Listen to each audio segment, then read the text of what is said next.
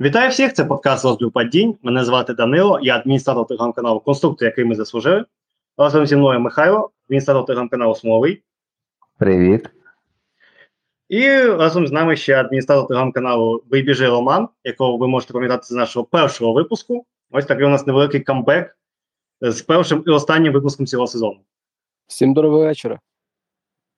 Що ж, і сьогодні у нас на розборі 30-й фінальний тур цього сезону УПЛ.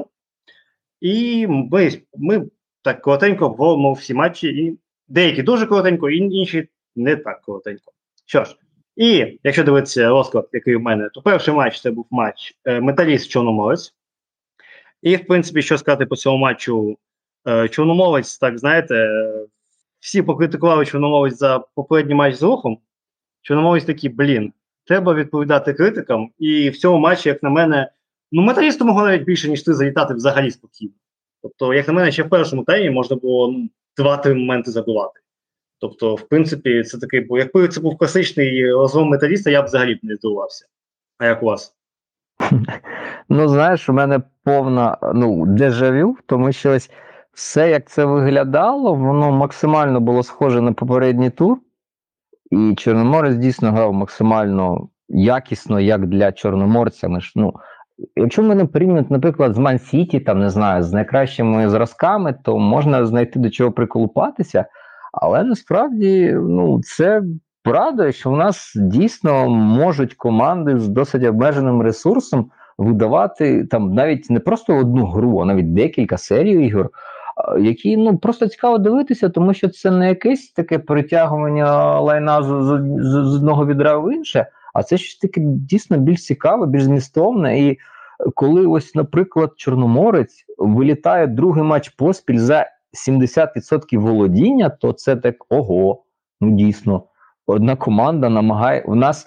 Всі в УПЛ намагаються робити все, щоб уникнути гри з м'ячем, просто луплять вперед, аби суперник просто мучився, щоб щоб давав їм якийсь простір для контратак. А тут Чорноморець свідомо намагається грати першим номером.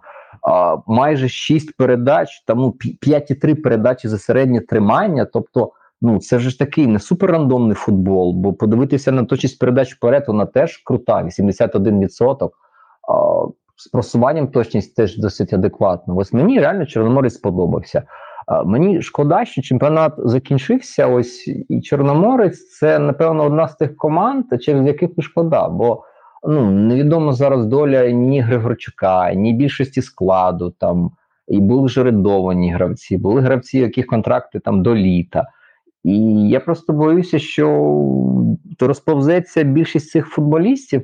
І, можливо, Ігорю Горчуку стане нецікаво, а ось потенційно це був доволі цікавий, якісний проект. І що можна сказати? Ну просто шкода, що саме от в контексті Чорноморця що чемпіонат закінчується, бо металіст вони переграли в чисту, але це це не сюрприз, це не дивно. 28 дотиків штрафному майданчику проти трьох допущених. Ну, це солідна перевага, моменти виникали. Тому перемога закономірно заслужена і треба просто поаплодувати, не дивлячись на низьку позицію Чорноморця. А саме як роботу фахівця, я би роботу Горгощука оцінив дуже високо, бо ресурс, з яким він працював, це не команда рівня п'ятого місця, але за грою досить симпатично. Так, цілком погоджуюсь з Михайлом. Мені трішки Чорноморець наприкінці чемпіонату нагадав друга, який там в п'яній бійці почав махати кулаками після того, як бійка вже завершилась. Трішки команда піднабрала темп, піднару, і дійсно під кінець чемпіонату чомусь знову ж таки я не зрозумію, чому це якась хвороба може в наших команд.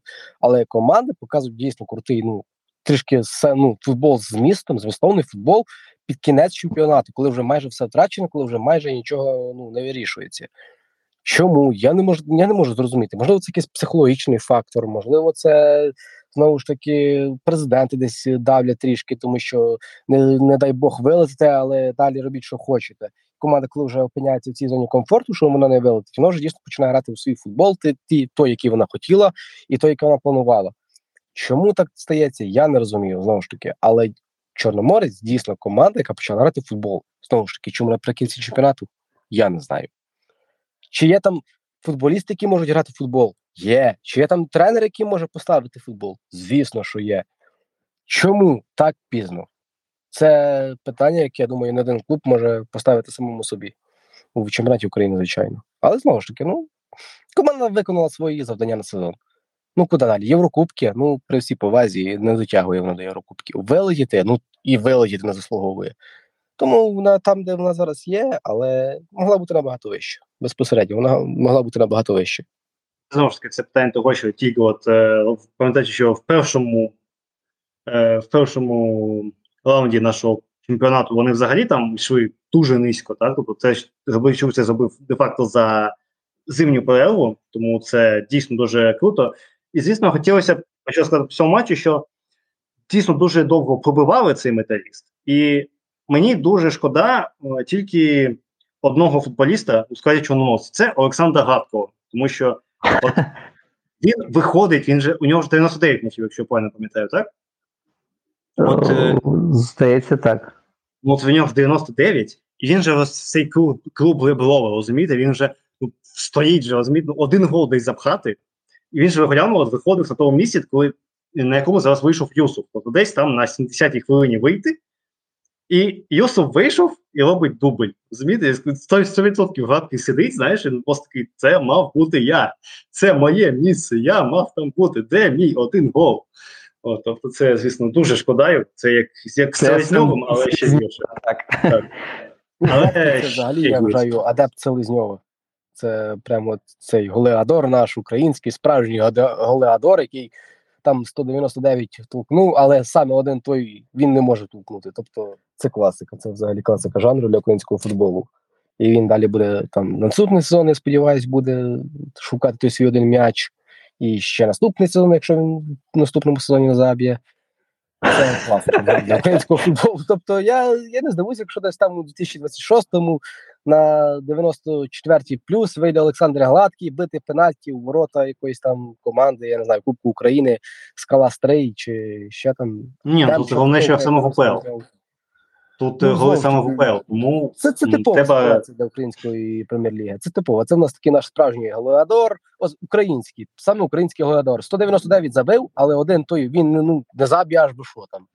Я не знаю. Там дощ, град, сніг, е, лід, все буде заважати, але той, один- той один гол він заб'є аж би, я не знаю, що сталося. Це типове, це типове для українського футболу. Це класика. Ми маємо це насолоджуватися, ми маємо цьому дякувати. В цьому краса українського футболу. згоден. А щодо металіста, ще можна сказати, що знову ж таки, знову у складі вийшли молоді, знову у складі був Синчук. Ще у складі були м, хто це хто був? Ну точно були такі відносно молоді. В принципі, видно, що скоріш за все, судячи з того, що чуток про сформування клубу немає, то ми побачимо їх в наступному сезоні. До речі, я ще побачив таку цікаву штуку, що Єлмов не належить металісту. Він в оренді з Кременя Кременчуцького. І так. Навіть так. Тобто, а Даніл Єлмов, знову ж таки, не зважаючи на те, що е, багато пропускали, так, м'яко кажучи, то в принципі Єлмов місцями дуже непогано показував, тому цікаво, що він буде далі робити в цьому кремені, може він там десь перейде. Мало, мало що. Що ж, Ну, слухай, зараз- зараз піднімається багато команд з першої ліги. І, в принципі, багато кому буде потрібен кіпер. Бо дійсно, якщо подивитися на його в цьому сезоні, то дивіться, він мав пропустити 29,9 за очікуванням голів.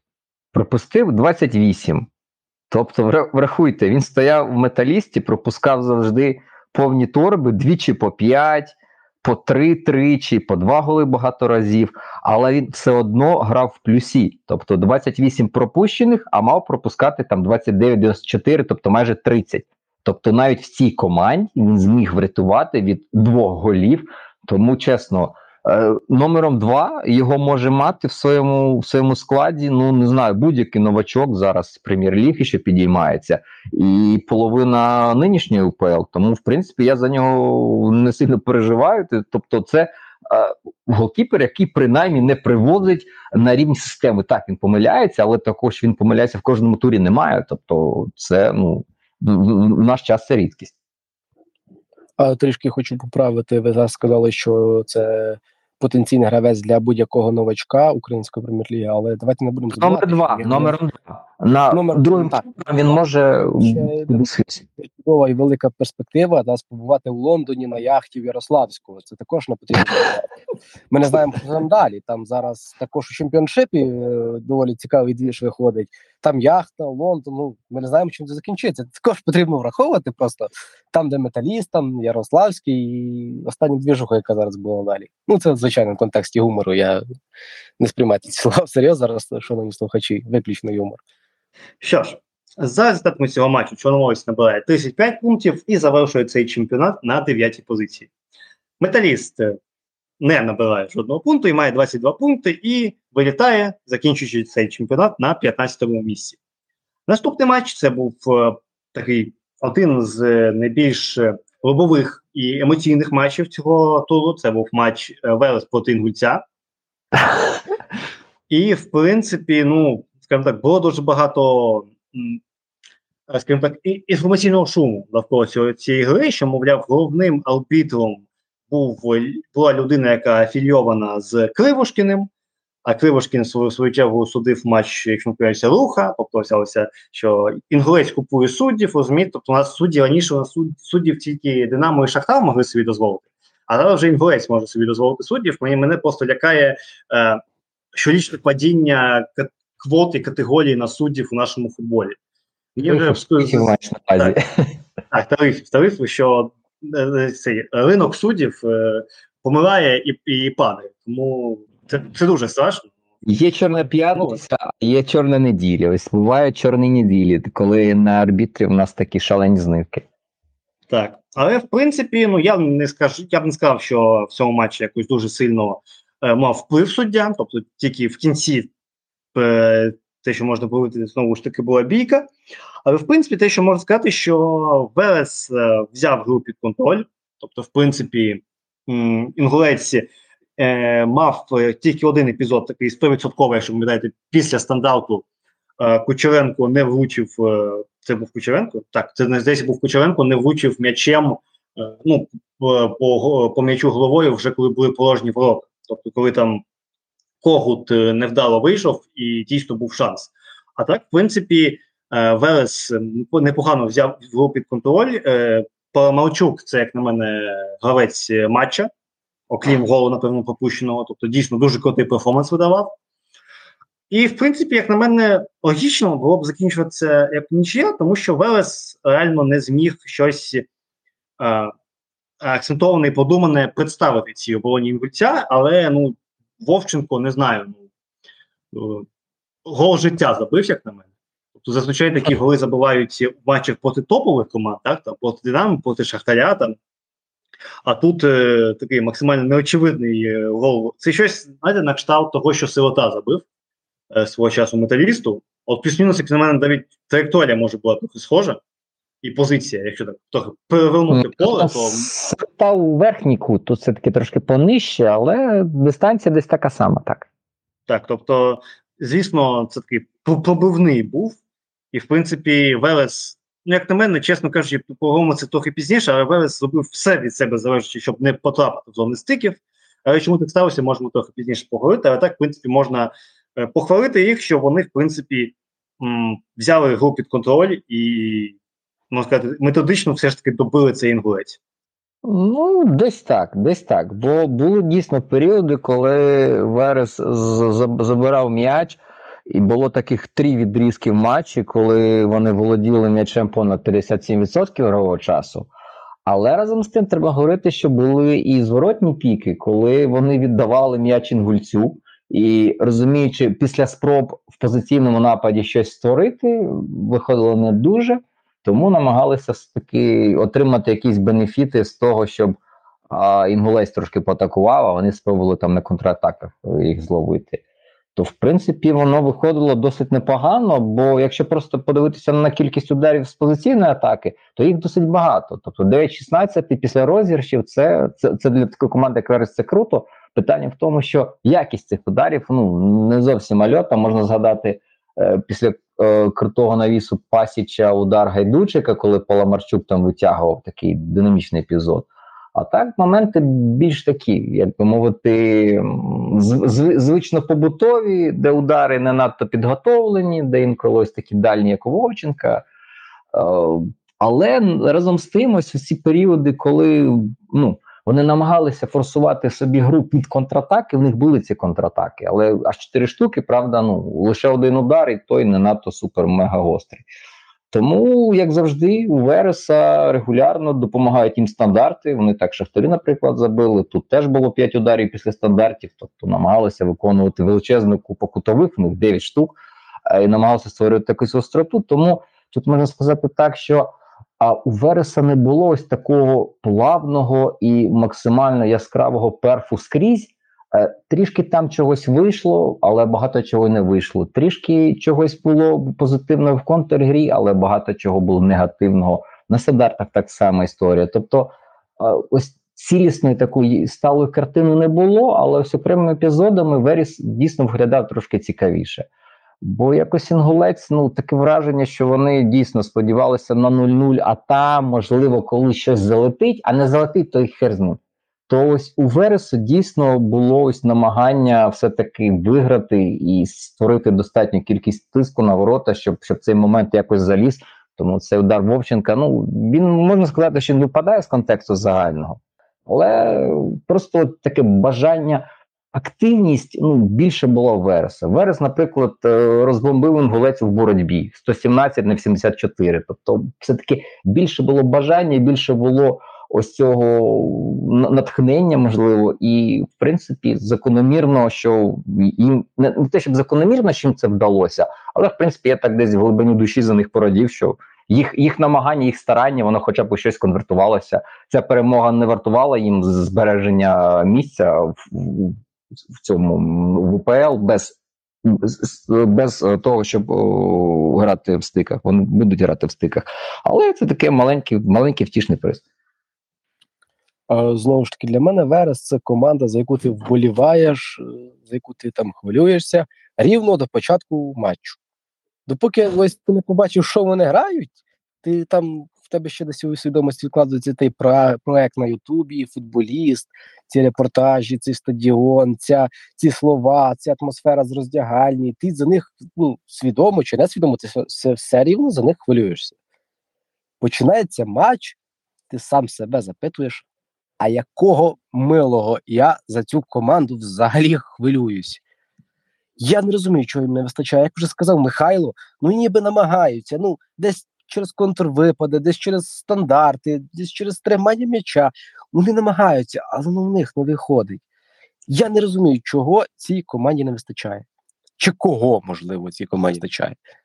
Ну, Я бачу бажання, я бачу, що команда ну, планує щось грати. У них є певне розуміння якоїсь гри, що вона хоче зараз, чим вона хоче виходити на стадіон. Але починається матч, стартовий свисток, і це все ну ну це настільки по-дитячому, це це, це, це не ДЮФЛ навіть, це не перша ліга. Ну це якесь це хочу, але не можу. Ну а більше я більше не знаю, що сказати про Верес в цьому сезоні, взагалі, це якщо підсумувати. Конкретно в цьому матчі знову ж таки я повністю під кожним словом підписуюсь е, з Миха... під Михайла. Тобто, знову ж таки, класика сезону для Вереса. Виграли, слава Богу. Чого виграли? Ми самі не знаємо. Щось там залетів, якийсь там дурачок там з дальньої дистанції, або десь на стандартах, або ще щось там придумали, прикрутили, все. Це ми так запланували, це так мало бути. Ну, всі ж розуміють, що так не мало бути, і всі розуміють, що це ви не планували. Залетіло, бо залетіло. І можливо, у цьому проблема Вереса, я не знаю. Бо вони виграють і вони таке враження, що просто розслабляються десь. А, ну вчора залетіло, і там залетить в наступній грі. Але ця команда, на мою думку, вона може боротися за Єврокубки. Там є хороші футболісти для рівня української ліги, є для українського футболу. Там є хороші футболісти, там хороший тренер, там хороший менеджмент. Це я, на мою думку, немає в українському футболі зараз настільки крутих, креативних, прагматичних команд в плані медіа, як Верес. Ми бачимо, щось там Шахтар, щось так Динамо намагається, але в плані медіа що Верес ну круто дійсно на рівні української ліги це круто. Але що ти знову ти ну, ти вболіваєш, дивишся, вмикаєш тут канал, грає Верес. Ти десь свідомо за них там трішки хвилюєшся, хочеш, щоб вони виграли. Починається матч, проходить 50 хвилин. Все, ти сам собі задаєш питання, чого я за них за них хвилюю, що я за них вболіваю, я не розумію. Тому це той випадок, коли медіа сегмент все-таки трішки випереджає реальність у, в клубі. Ну, як на мене, головне, що відбувається з тим, що зараз хочуть Остапа Малкевича призначати. Так, і ось ось взагалі якась нездорова, як на мене, штука. Тому що, ну е, відповідати відповідь рівню того, що хотів би Остап Малкевич будувати тут розумний футбол а-ля Ротань, всі бачили в Олександрії. Так, коли команда хотіла щось нове, ну, про Олександрію ми поговоримо ще трошки, але коли хоче якогось молодого, крутого тренера, який там поставить крутий футбол, але в тебе немає футболістів. Тобто, як на мене, Вілд дійсно робить круту роботу з цим підбором футболістів, десь десь частково не щастить, десь що ще. Але постачати зараз сюди Остапа Малкевича е, я не бачу великого сенсу, тому я дуже сподіваюся, що Велес прийме більш адекватне рішення. Ну і що Велес залишиться, тому що, як на мене, дуже приваблива команда, і не хотілося б її втрачати. Що ж, е, в принципі, може закінчити з цим матчем. За результатами цього матчу Велес набрав 31 пункт і зайняв 13 місце, а Чунгвейс набрав теж 31 пункт і зайняв 14 місце. Е, через е, різницю е, зустрічі, як я так розумію, лобових. Що ж, наступний матч. Наступний матч, який, напевно, ніхто з нас не хоче обговорювати зайвий раз. Матч Колос Львів. Тому давайте так мега коротко. Дуже такий матч, який, напевно, ніхто не подивився так цілком. Я дивився тільки на дуже великі, дуже швидкі промоції.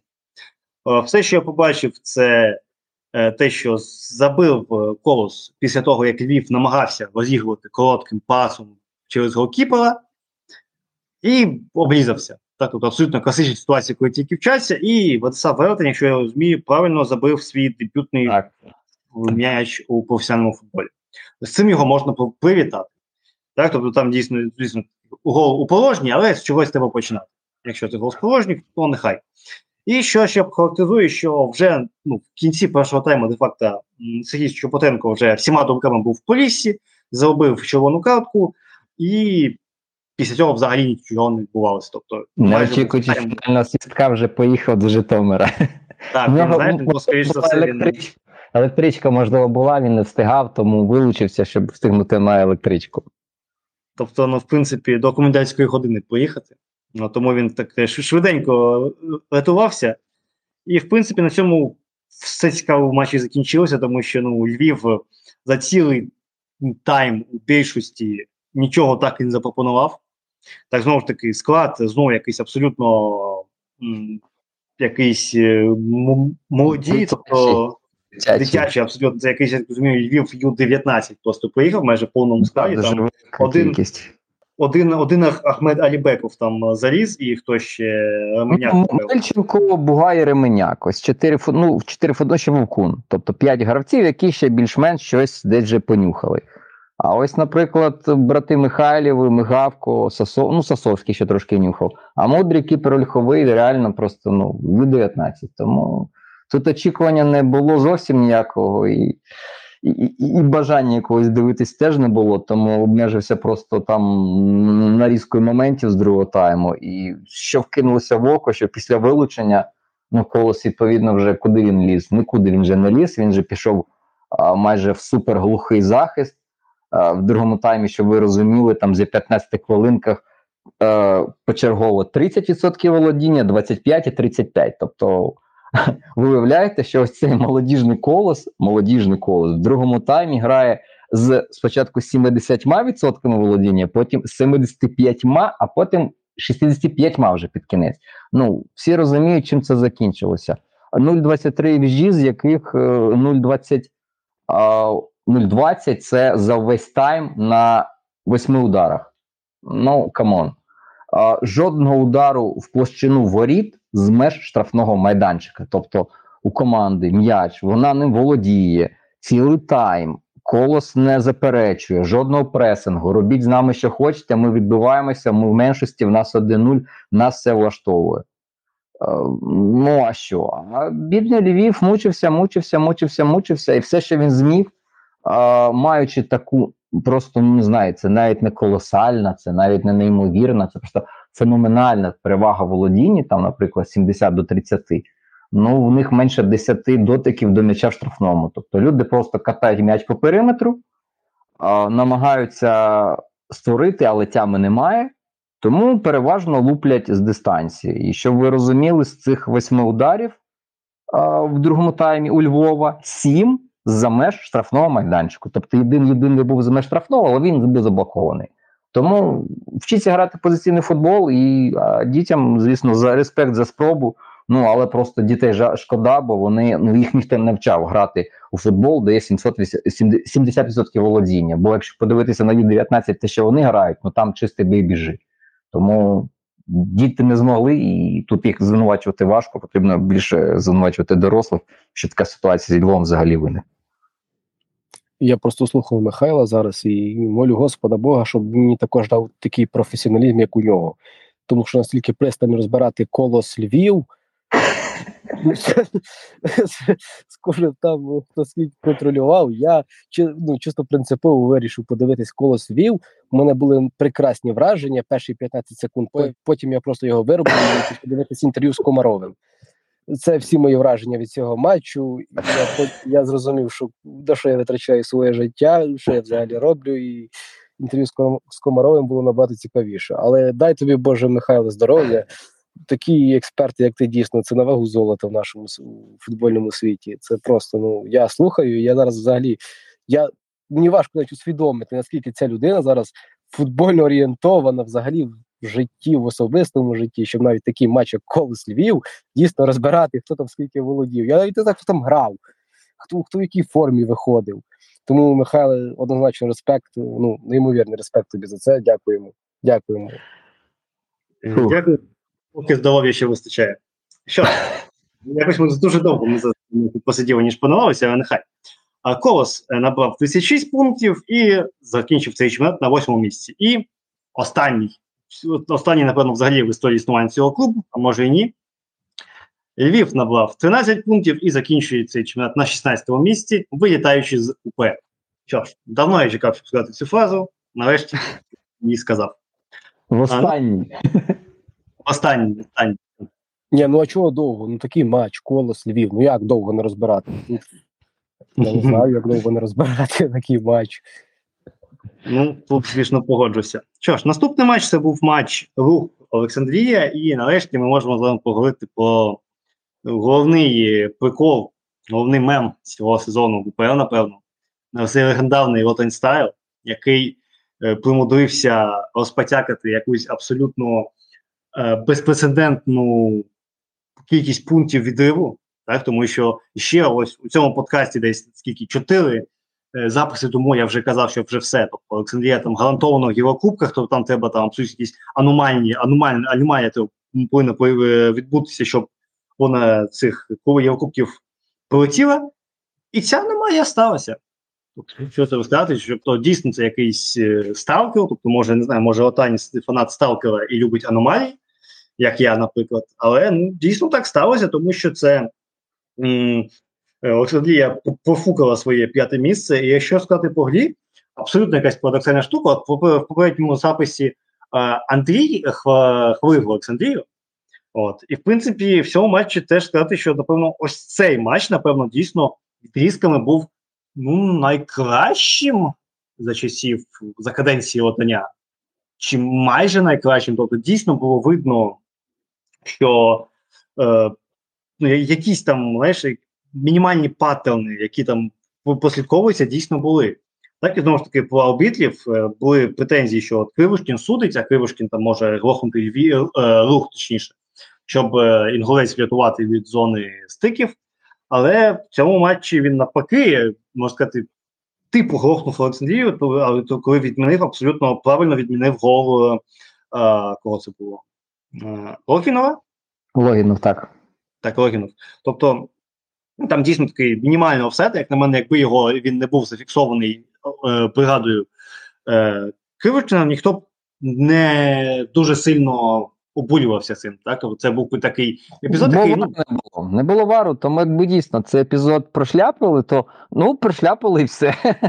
І напевно ніхто б не ну, не піднялося б рука звинувачувати. Хоча, напевно, знайшли все одно, хто б звинувачував. Але знайти підґрунтя для звинувачення було важко, бо ну такий динамічний епізод, а подача знаходиться десь там в 15-20 метрах від лінії контакту м'яча з головою. Там лінія, куча мала, кіпер виходить з воріт. Тому, в принципі, там така ситуація, яка ну прямо аж аж пищала. Помилися, помилися, помилися, помилися на користь якоїсь команди, якій потрібно, щоб ти помилився. Але ніфіга не помилився, тому бачиш.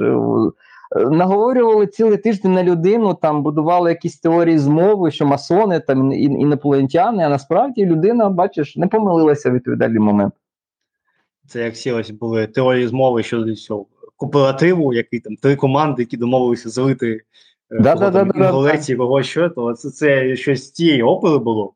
Угу. Але дійсно, ну, Олександрія дійсно відіграла непогано. Але як на мене, е, чисто принципово я б не хотів, я б я б хотів, щоб вони втратили пункт, тому що це така величезна калма за а, що ти от робиш таку помилку, як на мене, призначення Латиня це дійсно помилка кадрову, а, і ти маєш за неї якось поплатитися. Тому що робити помилку і де-факто отримати те саме. А, Урок міг бути не засвоєний так, керівництвом. Тобто там вже, відбуваєшся, керує ось е, син власника, який якщо наприклад, скільки 20 років, то він де-факто ну, десь плюс-мінус мого року народження. Ну, плюс-мінус, може, рік туди, рік назад. Але і от така помилка може його навчити. Тобто, як, наприклад, мене, коли я починав грати у футбольного менеджера. Так? Тобто я робив якусь помилку, моя команда там виглібала від всіх, там, хто вмів вбити по м'ячу, я розумів, що ага, так робити не можна, відкатуємося. І сподіваюся, що дійсно він е, зробить свої якісь висновки. І, ну, як мінімум, ну, звільняти латання, це був би це, звісно, як в мене, це знаєш, це е, зробити дуже погане рішення і добити його рішенням не краще. Так?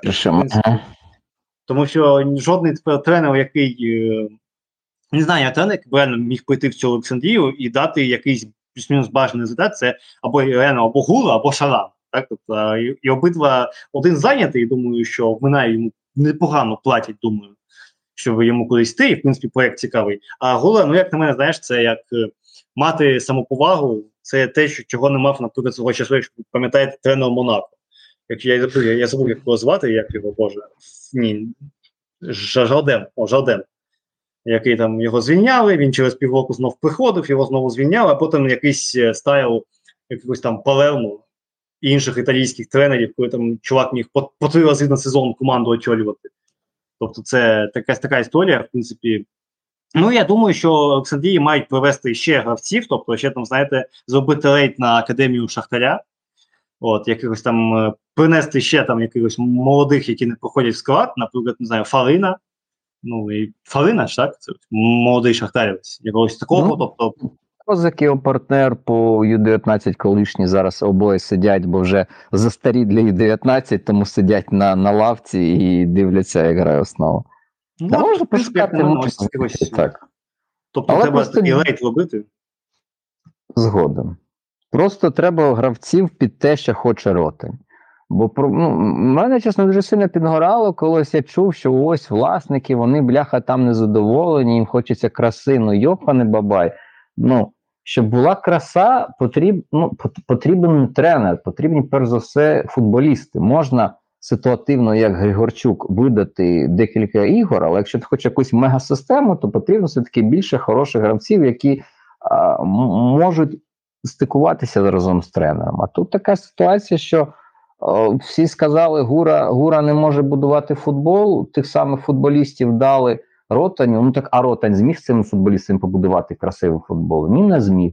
То, можливо, не варто було і, і гуру за це шеймити, що він не може грати в тікі-таку з, з такими футболістами. Ну, така якась історія дійсно максимально тупа з точки зору прийняття рішень, ухвалення рішень. Мені цимось нагадало максимально київське Динамо. Мені здається, оцей новий е, син власника, точніше, новий керівник, син власника, старого власника Олександрії, він, напевно, якийсь менеджерські курси Ігоря Михайловича проходив. В ньому, мабуть, є диплом на стіні, що він вислухав там курс лекцій. Бо ну, це реально виглядало настільки ось взимку дивно. Ну, побудуй спочатку якусь академію орієнтовану на контроль, де хоча б там 5-6 гравців є, і що їх можна підпускати до основи, і вони там не накладуть штани в першому ж матчі, а дійсно зможуть якісно наближати м'яч до чужих воріт. Не виконано, не виконано. Запроси футболістів, які мають досвід, або вже старих, або молодих, які розуміють, що таке пасова гра. Натомість, ну, теж не зроблено. В, в тих, Те, що грав Гура, воно було досить яскравою такою перехідною формою між шараном, але ще там не не грою з позиції сили повноцінної. Тобто, ось цей набір гравців якраз відповідав ось цьому стилі. Потрібно було давати нових футболістів, щось дивитися старими, чи можливо з ними працювати, щось, чи, можливо взагалі з ними ще працювати, щоб їх змінити. А тут таке рішення, просто знаєте, як у касті паличкою махнула, фея гопа, гура притворився на ротання, і ротань, опа, і, і що? І гарбуз, в принципі, у 12.00 у 30-му турі. Бо матч, матч, а матч він такий, знаєте, досить типовий для початкового періоду ротання. Тобто, ми ж пам'ятаємо, що в якийсь момент ротань плюнув, сказав, ну нафіг тут тільки так, давайте грати бейбіжі. Вони там декілька матчів зіграли, виграли саме в такому стилі бейбіжі. А тепер знову повернулися до витоків, типу, давайте знову грати красиво. І з точки зору краси, бачу, доволі красивий вийшов. Е, був певний тиск на штрафний майданчик. Єдине, що я можу сказати негативне по у цьому контексті про Олександрів в цьому конкретному матчі, це 9 допущених контратак руху. Ну, Всі ми з вами знаємо, що таке рух. Це дай людям м'яч, вони всеруться і повішуться, і себе самі зариють на на цьому на полі і відпівають. А дай їм простір, ну, все, у людей крила розквітають, цей Гріліш, Соломон, вони біжуть, вони вони летять, вони несуться вперед, вони там можуть когось обігати на швидкості. Ну, І Олександрія їм це дає. Ну, як це люди готувалися тоді? Ну, Це просто така якась е, така дуже велика ложка дьогтю, і це ще велике щастя, що просто рух, ну він навіть настільки рух що що навіть таку кількість контратак вони конвертували лише в три удари, і то ці три удари переважно ну такі напівшмурдяк. Тобто е, тут такий навіть фарт допомагав Олександрії, але навіть з фартом Олександрія не змогла таку бажану для себе перемогу здобути, тому Бог з ними всіма. Може, ще Роман щось хоче сказати. Бо, бо бо, мені вже не хочеться про це говорити. все. Ну, насправді нічого особливого я не хочу сказати. Просто у мене таке враження, ніби Олександрія якась, я не знаю, будь-який сезон, у мене таке враження, що приходить власник перед початком сезону і каже: медалі нам не потрібно, ми не претендуємо, не вилетіть. Головне, поборти за Єврокубки, окей. Поборти за Єврокубки. Тобто минулий сезон, позаминулий, там відколи вони в прем'єр-лізі, ця команда завжди десь ну, вариться в цій зоні Єврокубків. І таке враження, що просто приходить знову ж таки президент і каже головному тренеру: так, Русік, медалі, ладно, будуть чудово. Не дай Бог вилетиш. Зачепишся за середину таблиці, окей. І ніби тренер такий ось вибудовує цей кулуар біля себе, такий кокон. Я в середині таблиці, борюсь за Єврокубки, все, я в зоні комфорту, я в зоні безпеці, мені нічого не загрожує. І байдуже, чи це Ротан, чи це Шаран, чи ну Шаран, звичайно все-таки видавлював максимум, на на мій погляд. А Ротань він якось так. Ну, я я не вилетів, окей, я в зоні Єврокубків, ну, боремось до останнього туру. Ну, що ви хочете від нас? Нам сказали, ми робимо. Ну, що ви хочете? Олександрію за бронзу зачепити? Ну, вибачте, ну, гравці такі, я такий, президент клубу такий. І інколи просто складається враження, що знаєте, як зоря, ось колись завжди третя команда. Ось був був такий період, що хто б там що не грав, хто б там що не робив, чи Металіст, чи Дніпро, чи якісь трансфери. Зоря це наша третя команда. Все. Це були Вернедуб, це були мужики. Чи там хто програвав, вигравав, зоря завжди була третя. І в мене таке враження, що зараз Олександрія стала заручником ось цього ось якорю, цього дежавю. Байдуже. Зачепити за Єврокубки, ну добре, просто будьте в цій темі темі Єврокубків. Десь там там щось боріться, намагайтесь, і все буде добре. А чи вийдете, чи не вийдете, ну там уже як Бог дасть. Тому я знову ж таки рух. Не, щоб така команда, як Олександрія, не обігравала такий рух, я в такому турі, в останньому турі, де в тебе реально є шанс зачепити Єврокубки, ти готуєшся до поєдинку, але ти я дивлюсь поєдинок і не розумію, до чого вони готувались, під кого вони готувались, що вони думали. Для мене це загадка насправді просто. Тому я повністю погоджуюсь з Михайлом, що ви готуєтесь, готуєтеся, виходите на матч, а там взагалі щось виходить, що ви даєте руху робити все, що ви хочете. Причому ви знаєте, що рух це саме та команда, якщо які, якщо ти даш робити те, що він захоче, то він тебе просто порве. На це на цьому спіткався вже Шахтар, Динамо і топ-3, топ-4 клуби УПЛ. Якщо дати цій команді робити те, що вона хоче, якщо дати розправити крило. Ви боретесь за Єврокубки. Дійсно, вас я не думаю, що Олександрія настільки багатий клуб, що їй просто пофіг на Єврокубки. Тому що це ну, преміальні, це непогане доповнення до бюджету, це статус команди, але виходити проти руха на вирішальний матч в сезоні з таким настроєм. Я я не знаю тут навіть що коментувати. Я не хочу більше просто зараз нервувати ще більше. Те, що можна сказати, що якби не призначення Латаня, то в принципі Олександрія могла б дуже легко навіть за третє місце боротися з Заряю. Тому, знову ж таки, не, не мати мінус 16 від Динамо, а мати ну, якийсь навіть плюс може від Динамо. Тому дякуємо від імені всіх фанатів Динамо за таке призначення ще раз, якийсь там сотий раз. Дійсно рятували нас. Що ж, і зараз ми цього матчу Олександрія має 44 пункти, знаходиться на шостому місці, а рух має 32 пункти, знаходиться на 11 місці і рятується від зони стиків. На свою чергу Олександрія рятується від кваліфікації Ліги конференції, тому що щось в останній час дуже багато е, пішов дискурс, що от хтось там звідкись рятував, впадав, щоб не грати в цих в е, е, Єврокубках. Тому Може, може Олександрія вийшов взагалі на на ті Єврокубки. Що ж, наступний матч це матч, е, ти була дискусія, матч Мина і Зуля з невідомим поки що рахунком, поки що 0-3, але може стати і 3-0. А, тобто, в принципі, от, давай спочатку про гру, а потім про те, що було навколо цієї гри. Тому що, як на мене, за грою а, дійсно ну, Зоря показала майстер-клас, яким чином можна вирішувати проблему нинішнього Минаю. Так, тобто всі всі кажуть, всі знають, що Минай це один з найкращих, якщо не найкращий захист е, УПЛ, е, об який навіть, наприклад, Шахтар і всі інші просто ламали списи і нічого не могли зробити, там, Дніпро і так далі. Але е, Зоря, в принципі, дала минайцям трохи м'яча, так, тобто вони е, трошки залучали ігру, і як тільки щось не піднімалося, одразу йшла передача у глиб, Русин вливався і просто розвивав е, весь захист. Тобто така дуже проста, здавалося б, штука, але доволі ефективна, тому що е, проблема схеми з трьома захисниками, що в якийсь дуже важливий момент ти не розумієш, де твоя зона саме закінчується. Так, Коли є пара захисників, зрозуміло, що от, е, від, е, наприклад, правого флангу до центру поля це твоя зона. Все інше це не твоя зона. Все спокійно, все зрозуміло. А коли, а коли троє захисників, то а де твоя, а де твоя зона? А де там твій партнер справа чи зліва? Куди він там змістився? Де де я маю підстрахувати? коли йде глибина, коли всі біжите обличчям вперед, тобто всі там запихані, не розумієте, що робити. І от цим скористалися зоря, тобто абсолютно геніально, наприклад, той же перший гол, якщо подивитися, там в дві передачі дійшли від е, своїх воріт до голу. Так, тобто пас там була передача на Шахова від Батагова, напевно. Або ну я не певний. Я в минулому турі сказав, що це був дячок віддавав, а це був Андрієвський, тому не довіряйте моїм словам. Ну, на Шахова. Ну, точно був Шахов, я не знаю хто, а потім Шахов просто геніально розрізав.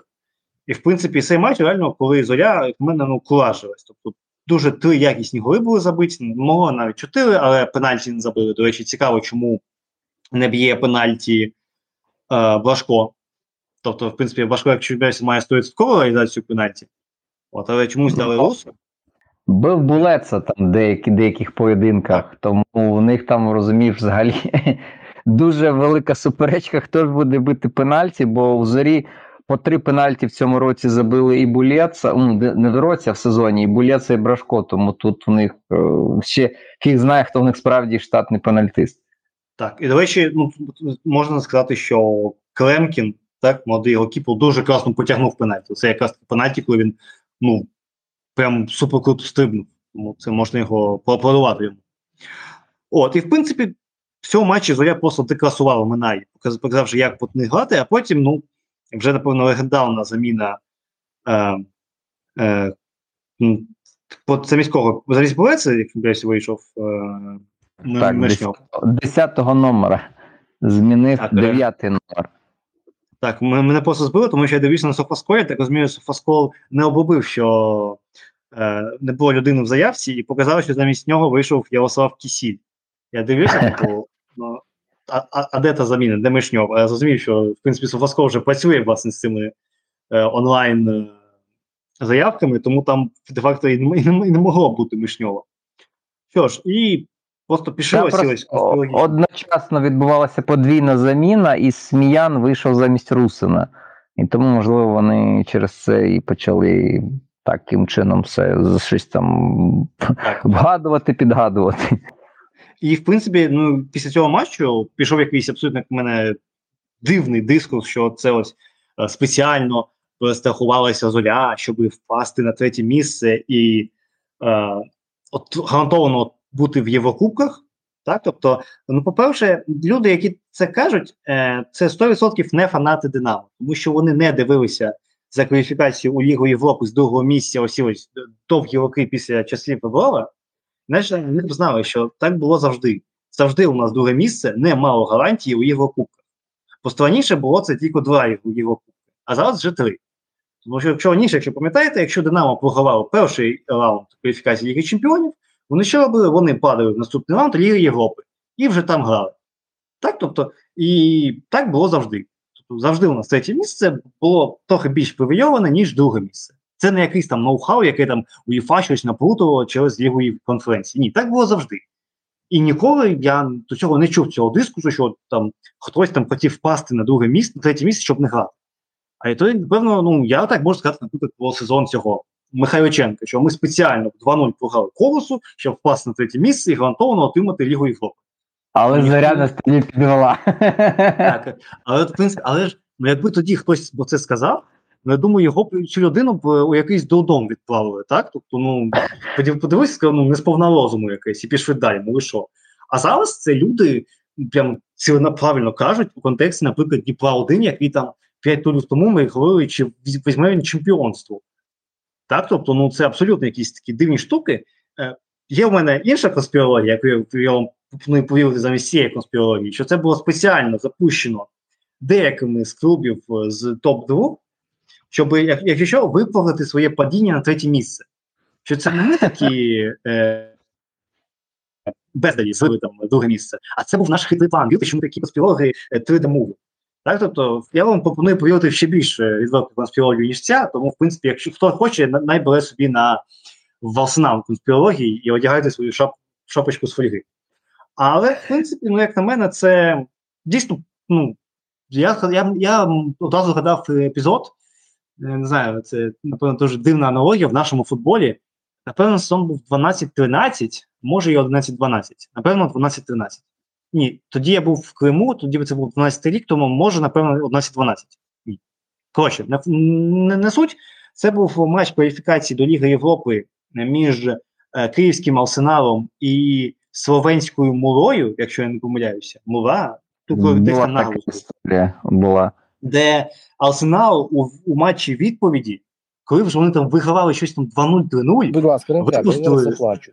Я згадую цей матч, я хочу плакати, коли там та дискваліфікація, господи Боже, і ті сльози Рабіновича. Я не згадую. Чому ось так, ну факт, яка там була дискваліфікація, яку там цей чудак заробив там ікс років тому, граючи в Лігі з Європи, там з якийсь там інший клуб. Тобто, ну абсолютно якась така бредова ситуація. Але тут і тут ну, тоді це можна було зрозуміти, що ну тоді це було не так е, е, е електризовано, там е, діджиталізовано, як любить казати наш мел, і е, що от, ну, не було якоїсь такої можливості перевірити у суддів чи так далі. Але тут, ну такий серйозний факап, який на жодному з етапів не був кимось виявлений. Тобто, ну, умовно кажучи, цей папірець, так, він же не десь там ватний, тобто йому там дають судді. Так, Якщо ну, ми, я так уявляю, що суддя мав би подивитися на лавку запасних, так знаєш, от як в дитячому садку порахувати дітей, подивитися список дітей, ага, там там по, по списку їх має бути 8, а на на, на а в реальності їх 9. Так, а ну давайте дивитися, хто з дітей тут е, зайвий. Хто не, ну, ось хто ти, не... ти правильно штуку кажеш, бо в УПЛ є така штука, як регламент, і згідно цього регламенту, в технічній зоні не має права перебувати людина, неофіційна особа матчу. Неофіційна особа матчу це та людина, яка не внесена в протокол, яка не є членом тренерської цієї бригади чи медичної бригади. То в даному випадку, на яких умовах пан Мішньов перебував на лавці? Тобто, як хто, як лікар, як масажист, як асистент головного тренера. Як як футболіст він не міг там перебувати фізично, бо його немає в протоколі. Немає в протоколі, ти не можеш там сидіти. Ви ж ніколи не бачили, щоб, наприклад, травмований чи дискваліфікований Попов сидів разом з усіма просто там на лавці. Ні, він сидить на трибуні. Хто не потрапляє в список запасних, бо там же заявка не гумова, він теж сидить на трибуні, він не сидить там. Тому тут, в принципі, до офіційних осіб теж є питання. бо як вони допустили те, що людина, яка не має в протоколі, вона знаходиться в технічній зоні, і таким чином вона може впливати на на події, на те, що відбувається там. У нас є такий один ідіо... одіозний персонаж, один з керівників одного з клубів. Він теж не має за регламентом права перебувати, наприклад, за воротами під час матчу. Але дуже часто він під час ігор вибігає, там стоїть за воротами, кричить, верещить, може звертатися до арбітра, може е, швидше вкидати м'яч там з е, чужому голкіперу, що він затягував час і таке інше. Ну на це очі чомусь закривають. Тут, напевне, теж закрили очі, але це дійсно а, штука, яка тісно пов'язана з регламентом. І ось тут, ось саме в цьому аспекті, Я навіть ну мені важко звинуватити арбітра і офіційних осіб в те, що вони не звірили наявність е, номера, який подавали на заміну з тим, чи є він в протоколі. А ось саме факт того, що ну на в технічній зоні знаходилась людина, яка там не, не мала бути, і вони це все провтикали. Ось ось це мене мене дійсно бурює. Таки не хочу так здаватися, знаєш, там знайшли кого критикувати, але як на мене треба сказати, що люди не виконали свої прямі обов'язки. Так, тобто, коли там ти четвертий обітел, у тебе дуже е, вузький пул обов'язків. Ти маєш слідкувати, щоб у тебе все було нормально в технічній зоні, і піднімати таблички. Ну, це трошки спочно, але де-факто це майже всі твої обов'язки. Так, тобто не можна сказати, що там це через нього, так тільки, але ну, якби він виконав свою роботу правильно, цього б не відбулося. Як не відбулося б, е, якщо якби там цей як його, ну, якийсь там чувак, який подавав заявку електронну зорі, не забув би Мишньова. Так? Тобто це така проблема, яка через іншу проблему, через іншу проблему стала ось такою. Це якась така класична українська історія. Ну, Насправді все класиці Фіджеральда, загадкова історія Дмитра Мишньова. Чому він там опинився? Для чого він там сидів? Я не розумію, що це було взагалі. А щодо арсеналу, то, по-моєму, якщо я не помиляюсь, це Матуку, Ерік Матуку. Так, Ерік Матуку був, я тільки що загуглив. Е, Тоді 0-2, по-моєму, ми виграли в Мури і отримали через цього красного, просто темношкірого парубка 0-3. І, на жаль, в матчі відповіді ми все-таки не могли відіграти цю перевага суперника і вилетів київський арсенал з е, Єврокубків. Знову ж таки, щодо зорі, я повністю погоджуюсь, що з одним оратором, що з іншим. Зоря це зоря. Але такі ось випадки, я трошки я не знаю, як це пояснити. Став, ну, це Такі випадки ставлять під сумнів професіональність клубу. Ну, сказав Михайло, що там хтось є в нас один тренер, який може стояти за воротами. На моїй пам'яті це єдина людина, яка по праву, по совісті, по честі могла стояти за воротами, щось кричати, це був Парамон. Оце людина, для якої регламенту потрібно було. Він був за воротами, він як був у 99-му, так і до 2010-го він там стояв і кричав щось, і ворожив, колдував. Це та людина, для якої не потрібен був регламент. Але коли ось такі ми бачимо випадки, ну це ж це найвищий рівень в нашому футболі. Це українська українська прем'єр-ліга, це професійна ліга. Все далі в нашому футболі вже немає куди. Це найвища ліга в нашому футболі. Все. Коли такі випадки стаються, це загадкова історія Дмитра Мишньова. Ну, ну, ну і що там людина робить? Ну, що ви дивитесь, ви перевіряєте там, робите справки, статистики, дивитесь, хто може грати, хто не може. По якому принципу це відбувається, хто куди дивиться. Ну, виходить зараз, добре, окей, закриваємо очі на результати, які були. І давайте уявимо, що зараз Зоря виграє, Дніпро програє, і Зоря виходить на друге місце. Але через те, що Мишньов був в заявці, і там і ця вся двіжуха почалась, зорі дають технічну поразку. Хто винен? І знову у нас починається тут серіал Кармеліта, розхитування, починають приплітати кабінетів, починають приплітати суддів, і УАФ, і Павелка, і так далі. Ну це ж просто це там один гол. Один гол. Тобто зрівняє Кривбас, зрівняє рахунок Кривбас, і все. І ми маємо ось цей дві Паріж, як то кажуть. Зоря, по факту, вона заслужила Лігу Чемпіонів, але вона її не отримує, бо адепт Фіджеральда чомусь вийшов на поле і сидів на лавці запасних. Тому, коли такий підхід в такому ж матчі, гаразд, якби це, це була якась передостання команда, в якої вже все вирішено, і просто забили болт, забили все, що можна тільки на цей матч, і просто там ну, рандомно випустили, кого попало. Ну, коли така команда, як Зоря, менеджмент, директора, я знаю, там тренери, дивляться, хто виходить на поле. Ну ви що не бачите, хто виходить? Ви не бачите, що це за матч. Це матч, який вирішує вашу долю за весь сезон, який перед вами Ліга Чемпіонів. Перед вами Ліга Чемпіонів. Ви виграєте матч, і Кривбас відбирає очки у Дніпра. Ви в лізі чемпіонів. Ви не бачите, кого ви випускаєте. Ну, от уявім на секунду зараз просто, що да, так, дійсно, Кривбас забирає очки у Дніпра. Зоря там, зоря в лізі чемпіонів. Але через це в неї відбирають очки. Це технічна поразка по регламенту, як сказав пан Михайло. Це технічна поразка, бо це заборонено. Ну, Кого ви потім будете звинувачувати? Чи буде обідно? Вам буде обідно, і нам буде обідно. А ну це цирк, ну це просто, ну це я не знаю, ну шапіто, це навіть не шапіто. Мені важко зараз підібрати трішки слова, я на емоціях. Від просто від самого цього факту. Ну куди ви дивитесь? Ну що ви робите? Ну ну ви говорите про Лігу Чемпіонів, про Єврокубки, про преміальні і так далі. Ну, яка Ліга Чемпіонів? Якщо ви елементарно список гравців власної команди на матч не можете нормально відправити, заявку подати, ну куди ви дивитесь? А ми потім сидимо і говоримо: ну для чого, куди, що? Професіоналізм клубу починається з менеджменту, починається з менеджерів, з лікарів, з масажистів. Звідси починається ось професіоналізм клубу, професіоналізм клубу, а потім вже з гравців.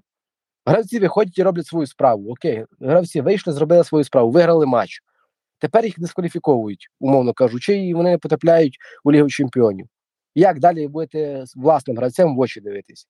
Тому цю проблему потрібно вирішувати, враховуючи особливо той факт, що це вже не вперше в історії українських клубів.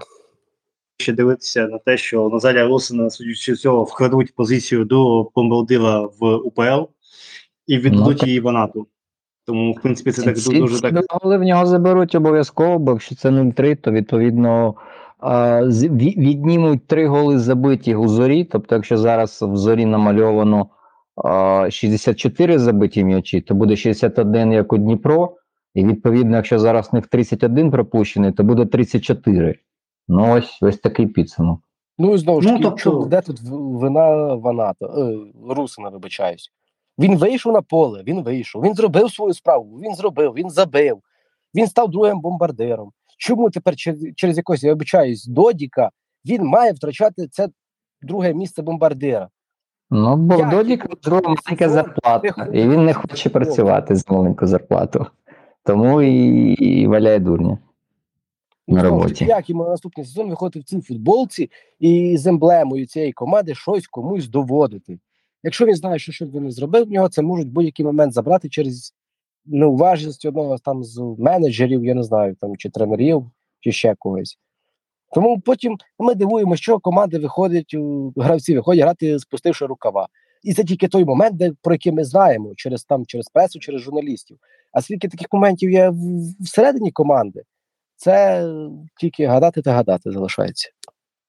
Що ж, е, принципі, за результатами цього матчу, не знаю, добре, я не можу сказати, скажімо так, за результатами, якщо Зоря перемагає, то Зоря має 67 пунктів, закінчує на третьому місці, а Минай має 33 пункти, закінчує на 10-му місці. Якщо, ну, скоріше за все, коли переграється це і буде 0-3 в інший бік, то Минай буде мати 38 пунктів і буде аж на 8-му місці.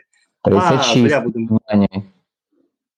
Не 38, 36. А, 36, так, що ми сказати, ну, неважливо. 36 буде на 8-му місці, а Зоря буде мати 64 і на третьому місці. Що ж, е, наступний матч, який у нас е, був е, в. Так, секундочку, секундочку, у мене тут вилетіло. Це був власне матч Дніпро 1 Кривбас, максимально пов'язаний з, з матчем Зоря Минай. І, ну, знову ж таки, у контексті того, хто там хотів куди падати на яке третє місце, Дніпро явно хотів забити. Так, і хотів перемогти, але він хотів ось ось класичному стилі Дніпра 1 це було взагалі, блін, незрозуміло, що він це хоче. Так, тобто вони там щось намагаються, щось битися, але в принципі, так, це був матч з самого початку некомфортний, що в одній стороні, що іншій. Так, тому що що Кривбасу, де-факто, що треба перемагати, тому що там десь маячить перспектива залізти в Єврокубки. Що Дніпру треба перемагати, що, тому що горить е, друге місце. І Кривбас е, перший там декілька, ну перший тайм точно, е, доволі спокійно сидів посаду і взагалі нічого такого не свого вперед. Тобто вони сиділи класично, а Дніпро бився оцю стіну з очікувано нульовим е, імпактом. Але, в принципі, гол, який прийшов, він прийшов після того, як Кривбас викив, почав викидуватися, почав діяти більш агресивно, тому що знову ж таки треба було забивати. Так, тобто це доволі класична історія, коли команда, якій треба перемагати, але вона аутсайдер, це там якісь там перші 70 хвилин це відбувається. відбуваються. Потрапили в полон, це називається. Так, так, так. Тобто вони так знаєте, вони економлять сили, намагаються виснажити суперника, і там останні там 10-15 хвилин роблять форсування подій, щоб забити цей гол, е, такий бажаний.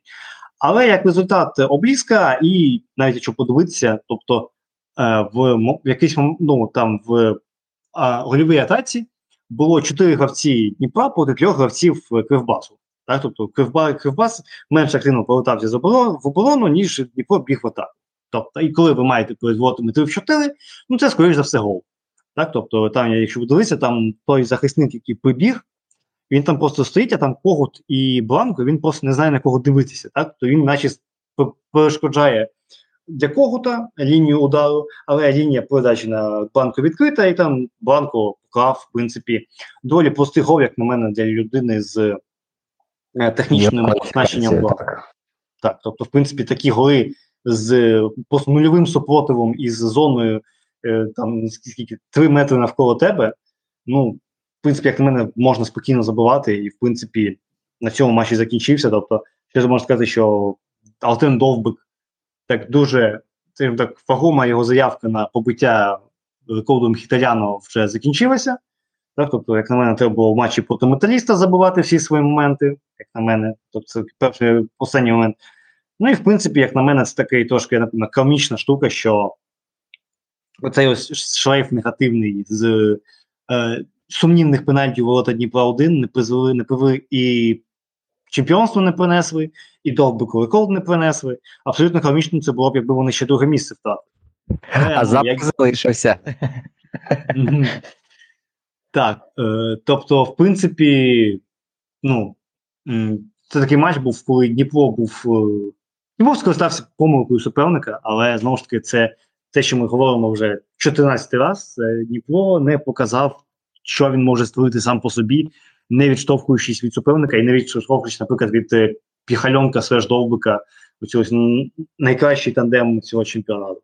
Абсолютно з тобою згоден, бо дивись, до прикладу, давай порівняємо кількість дотиків до м'яча в штрафному. У Дніпра 1 11, і вони більшу частину гри, типу ну, більшу частину гри, а переважно більшу частину гри, типу контролювали м'яч і типу контролювали там події на полі. А Кривбас ну, майже ніхіра не контролював, він намагався контратакувати за за, за можливості, і в нього 16 дотиків. Тобто, що ми говоримо? За меншу кількість часу Кривбас більш якісно розпоряджався м'ячем. І тут де ну, реально можна говорити про таку дуже керамічну штуку, бо саме в той період, коли у Дніпра 1 був найменший, найнижчий відсоток контролю м'яча, відсоток володіння найменший в матчі 43%. Це було саме з 61 до 75 хвилини. І ось саме в цьому інтервалі Дніпро і забив.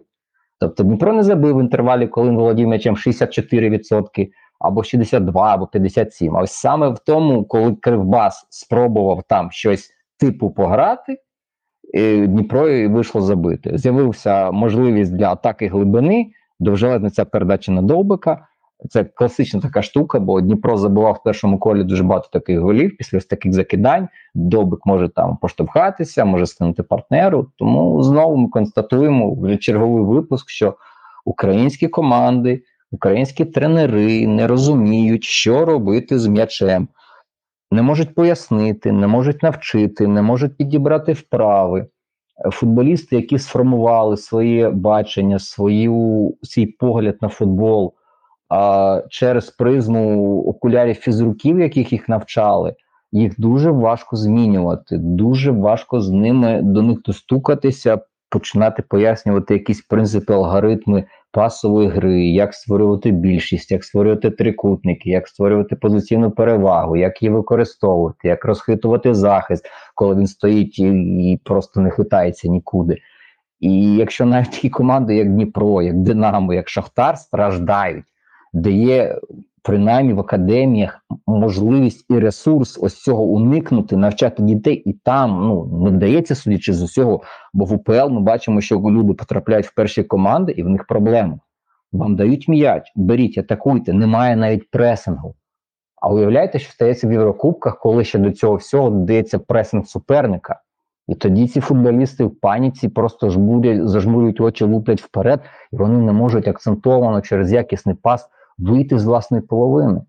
Ну, ось ми побачили, як Дніпро 1 збирається грати проти більш там не знаю, слабких або рівних за статусом суперником в Європі. Я, наприклад, у цьому матчі побачив, що Кирибас, в принципі, доволі якісно чинив спротив, і це був матч рівних команд. Я не побачив тотальної переваги Дніпра 1 Так, є контроль, але це контроль не втілюється ні у що. І чесно, цікаво подивитися, чим закінчиться а, цей рік скажімо так, не календарний, а саме ось 1.07, чим це закінчиться для Дніпра в сенсі долі Довбика, долі Піхальонка, долі Кучера і решти. Бо здається, що в новому сезоні ми бачимо вже іншу команду з новими футболістами, і швидко вона не вийде навіть на ось цей нинішній рівень, який виявився недостатній для завоювання чемпіонства. Теж, в принципі, дійсно так. І як на мене, ну. Чисто комічно, як на мене, тут влаштована нічия, але знову ж таки, як ми знаємо, то Зоря всіх обіграла і дуже мудро залишилися на третьому місці, не залишивши Дніпру жодного випалу не грати кваліфікацію. Тому подивимося для Дніпра, як і для Динамо, як і для Волської, були дуже цікаві кваліфікації. Бажаємо всім успіху. Що ж, за результатами цього матчу Дніпро має 67 пунктів, і вони закінчують цей чемпіонат на другому місці. І це найвищий показник для цієї команди в її історії. А Кривбас е, закінчує цей сезон на сьомому місці. Знову ж таки, не не дотягли вони до Єврокубків, хоча вони і не могли тому що Воска перемогла, але все ж, ну, можна сказати, доволі задовільний результат, як на мене, для команди, яка дуже довго на початку сезону навіть перемогти не могла. Що ж, наступний матч це був матч Металіст 19-25 Динамо Київ. І що сказати можна по цьому матчу? Е, Перше, ну, Перші хвилини початок це взагалі було дуже сумно. Так, тобто, якщо ми перший удар нами, що це пенальті якраз. Тобто ага. до цього нам взагалі не було, взагалі як факт. І е, це знову ж таки це один з таких прикладів, що це не такі дуже е, є такі того, що Кабаєв згадує, що він футболіст. Там такий, ой, я футболіст, о, то можна тут в зону побігти, якось е, щось зробити. О, так на мене ще й збили.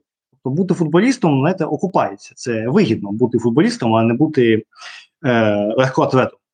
Тобто, дійсно, забили пенальті, забили гол, і, в принципі, е, це знову ж таки історія останніх е, турів. Е, відсутності Воната це е, відмова від е, доволі пресингу і так далі. А далі відбувається така історія, знаєте, яку так може трошки як е, лірично більше повісти, тому що знову ж таки соціальні захисники е, майже завжди говорять так, у якийсь молодий соціальний захисник е, починає грати, що от йому потрібен досвід. От досвід не береться, буде в нього все добре. От і от Максим Дячук, молодий захисник, скільки йому 20, 19, йому 19 років. Е, перший матч от, е, весняної частини сезону. Його зносить Сітало, і майже всі, майже весь інтернет йому каже, що от, ну, Алтем Сітало досвідчений, корпус корпус, збив тебе, а ти ось такий ось молодий, недосвідчений на це повівся.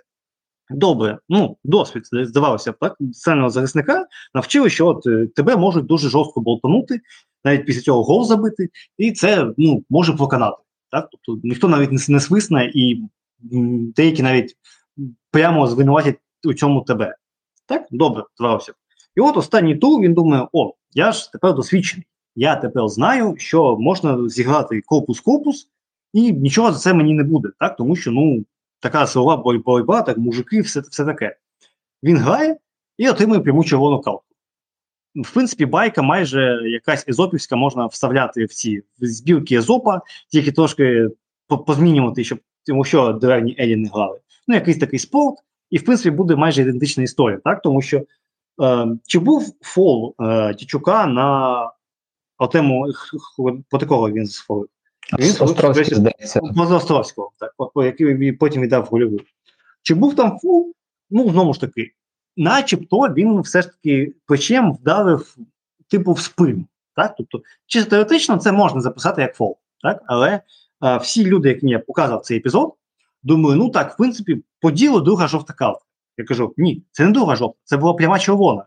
І люди такі, а, о, ну ні, це це не пряма червона. Тобто, ну, як на мене, це знову ж таки це питання, по яке ми теж дуже часто підіймаємо, що немає жодної послідовності у діях арбітрів. Так? Тобто, те, що свого часу е, взагалі не свиснули у матчі проти Інгульця, бо це був доволі важливий матч для Динамо, тому що це дуже така психологічна була штука. Що Давай нагадаємо, що там був вар. І що цей епізод потім передивлявся інший арбітр, і цей епізод був, скажімо так, під під, під розглядом. Тобто, це не просто арбітр в полі подивився і при, при, призначив рішення зарахувати гол. Там ще дивилися вар. Так, і в принципі, тобто, це дійсно така ось штука, що е, Максим Ячук зробив неправильні висновки зі свого досвіду. Так, його досвід підказує, що можна повтонути корпус-корпус, і нічого за це не буде. А як цей досвід, як результат, поніс йому червону картку. І добре, що це сталося в такому непринциповому саме Динамо матчі. Так? Тобто це такий постсезонний збір, і може саме тому він і вирішив, знаєш, такий досвід потестувати, що от у мене є така теорія, давайте я її зараз потестую. Опа, не тестується. Добре, більше так робити не буду. Це теж досвід.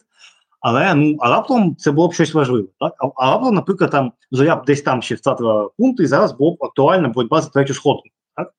А раптом от щось таке було б, і ось такий епізод дійсно міг би дуже сильно повпливати. Так, і знову ж таки, матч з Інгульцем то був дуже дуже важливий психологічно. Тобто команда виходить, так, пішли лідери, пішов циганков і забавний, і вас так хлопає 2-0 інгулець. Знову ж таки, це така дуже е, ретроспективна штука, яку можна дуже довго роздивлятися. І такі дії тільки роблять гірше нашому футболу, так? тому що ось Фолді, Фолді після цього е, ні, не після після голу зняв Едена Кабаєва, але як факт, що що Кабаєв є на полі, що Кабаєва нема на полі, думаю, не дуже було відчутно. Але е, сам факт, що після цього е, було зрозуміло, що буде грати Динамо, ще більш очевидно, так, більш пасивний варіант. Ну і після цього 25-ті забили м, гол Гаврилов дуже непогано повів, як на мене, все ж таки Бущан там мав би витягати. Як на мене, все ж таки, це така трошки негативна була історія для іміджу Бущана у разі можливо продажу такий гол. А після цього 19-25 тим паче вже не хотів їсти на ожон, тому що це ось один пункт, який їм і був потрібен, щоб точно не не потрапити в зону стиків. І після 38 хвилини вже було зрозуміло, що буде. Так, і якийсь момент, тобто 25 вже просто почали з, злізати е, кожну спробу Динамо, щось там перейти центру поля як акцентовану атаку.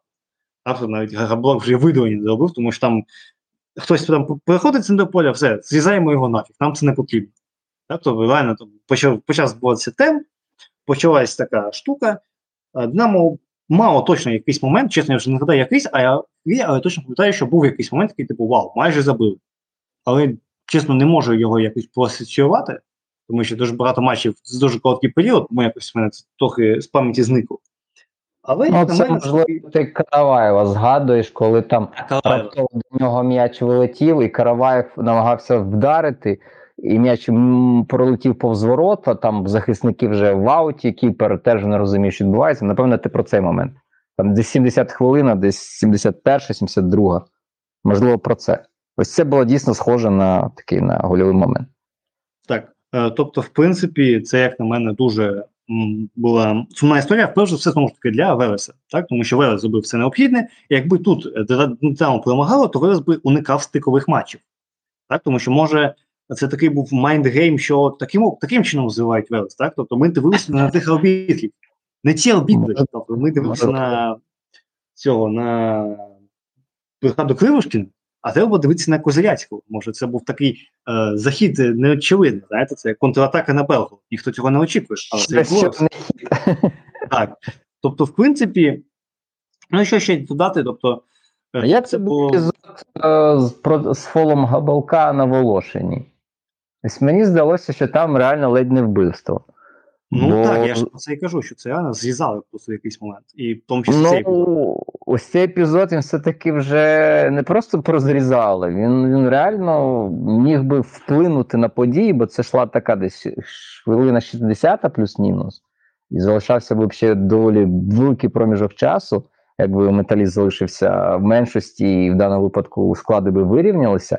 Бо я ну, я максимально переконаний, що якби Катерина Монзуль сиділа би на вар або була би в полі, і такий фол би виконав би гравець Дніпра, ой, Дніпра один. Тому там, можливо, Дніпра один і пофіг би, і Динамо, чи не знаю, а, але не Шахтаря.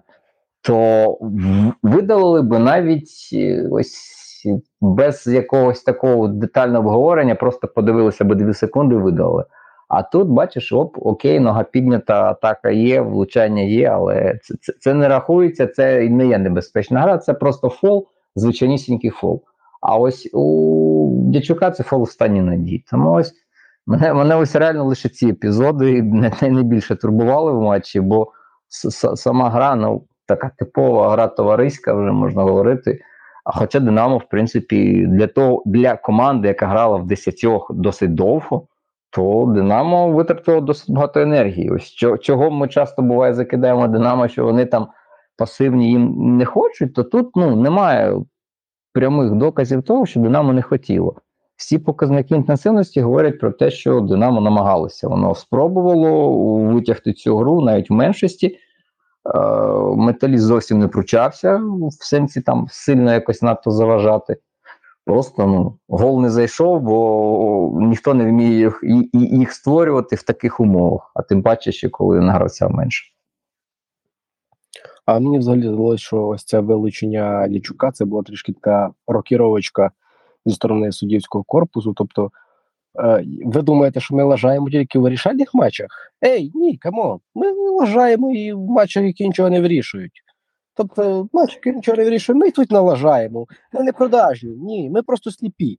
Ми просто додіки ось такі, які судять, що що попало навіть у таких матчах. Тому я більше не можу знайти виправдання цих рішень суддівських. Знову ж таки, фол на там на Ванаті і вилучення Дячука. Чому, куди, для чого, як це трактувалось? Як я вже давно кажу, потрібно вводити коментарі суддів, щоб судді все-таки пояснювали свої рішення. Можливо, не одразу після матчу, але все ж таки в пресі публічно це має бути присутнє. Тому що, ну, знову ж таки, цей матч. Сказати, що цей матч щось вирішував? Ні. Сказати, що він мав якийсь турнірний там вплив на турнірне становище? Ні. Але знову ж таки, ми маємо одне й те саме, що кожного туру судді лажають.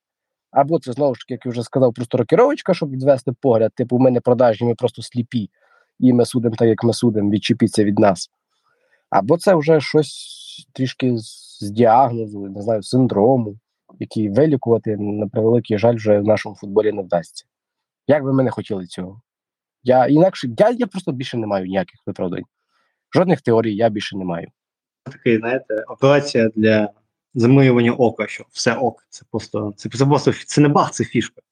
Так, так, так, так, це не баг, це фіша. Так, це, це все окей. Це ми такі є. Ми не продажні, ми не продаємося, але ми такі є. Що ж, ну, в принципі, так, за результатами цього матчу Динамо має 60 пунктів і посідає четверту сходинку, а Матері 19-25 магічно рятується від зони стиків і займає 12-ту сходинку з 52 пунктами. Тому що, в принципі, так, цікавинка, Велес їх обіграв 4-1-2-1. Так, тобто, в принципі, якби була рівність очок, то Велес би за особистими зустрічами був би на 12-му. Але ну як. Що ж, і останній матч, напевно, був найбільш іменитий матч цього туру. Це був матч Волоського Шахтал. І, в принципі, перше питання: от е, його ж відкрали через повітряну тривогу у Полтавській області на 20 хвилин. І в мене питання: а чому тоді всі матчі не відкласти на 20 хвилин?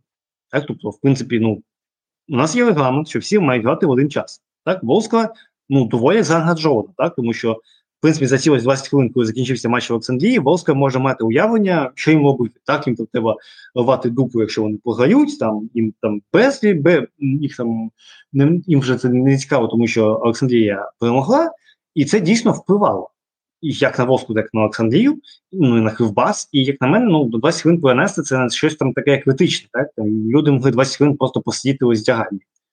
І ну, така дуже дивна була ситуація все-таки почати грати в не один час, давати невеличкий привілей Волскі, але ну нехай буде.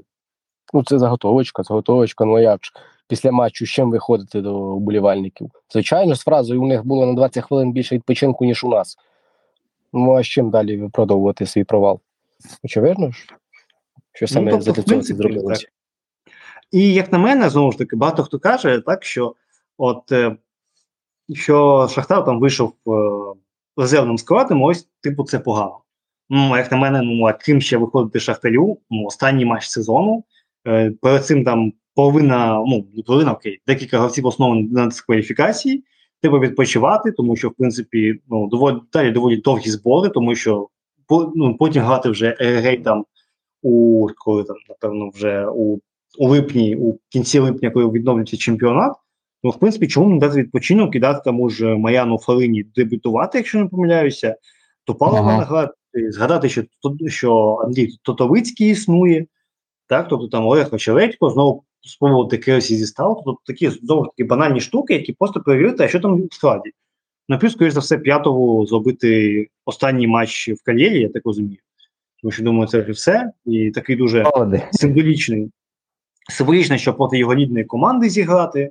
Тобто, в принципі, ну, гарний матч. Я думав, що вийде Пузанков, я згадав, це Тимофій Пузанков, про якого я казав молодий Голків у попередньому записі, але чомусь він був е, проігнорований, а не не Тимофій Тиму.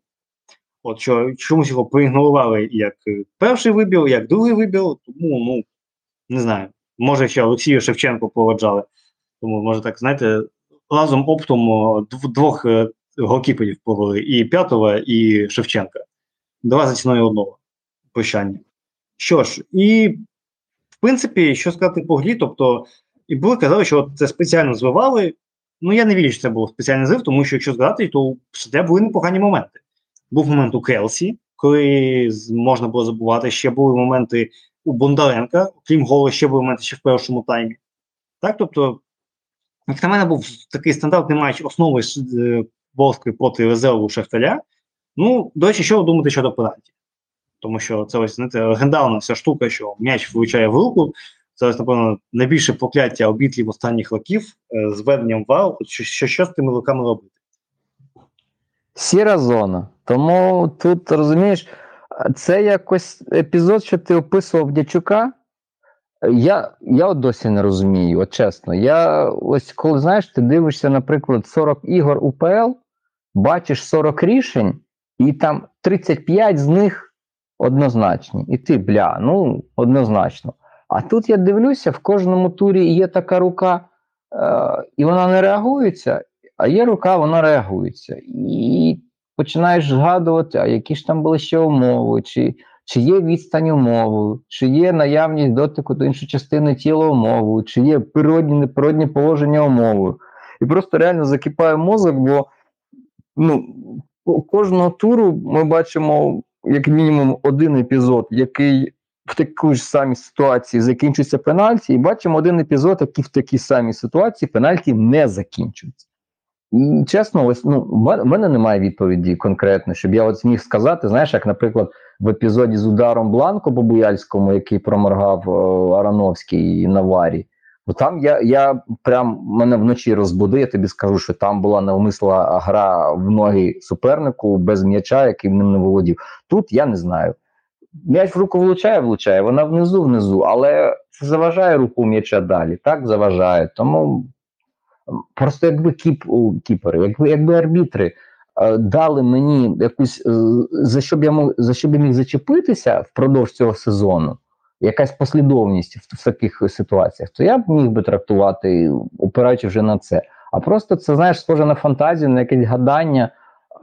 Чи я забув якийсь фактор, чи не забув якийсь фактор, чи чи, чи це гра рукою, чи це м'яч влучив руку. Тому тут, знаєш, ну я не можу однозначно сказати, що так чи ні. Тому всі, зона, як вони зараз всі люблять цим обмежувати, щоб не не говорити прямо там рука не рука. Сіра зона на наше, як нам додасться, ну ось здалося арбітр в полі так. Вар був на матчі, вар подивилися, ну окей, так окей. В принципі, так, як момент такий був спільний пенальті, але ну, дискусії мало, тому що ну, є як є. Да, Вийшов з ЦЛК, ну окей. Той ж Сефері непогано пробив. Тобто я критикував Сефері, але тут він погано розвів голкіпера.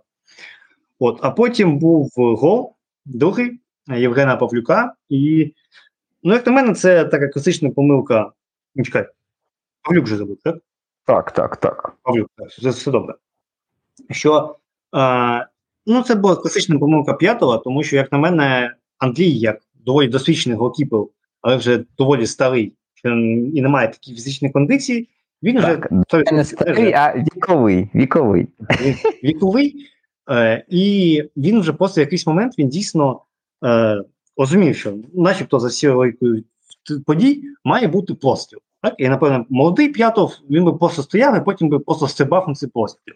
А так як він вже віковий, то він напевно оцінив, що не не долечу. Так? Тобто там е, пузо, про яке ми говорили в минулому подкасті, що там таке доволі суттєве, що не долечу, і треба зробити декілька кроків, е, щоб мати фору у сипку.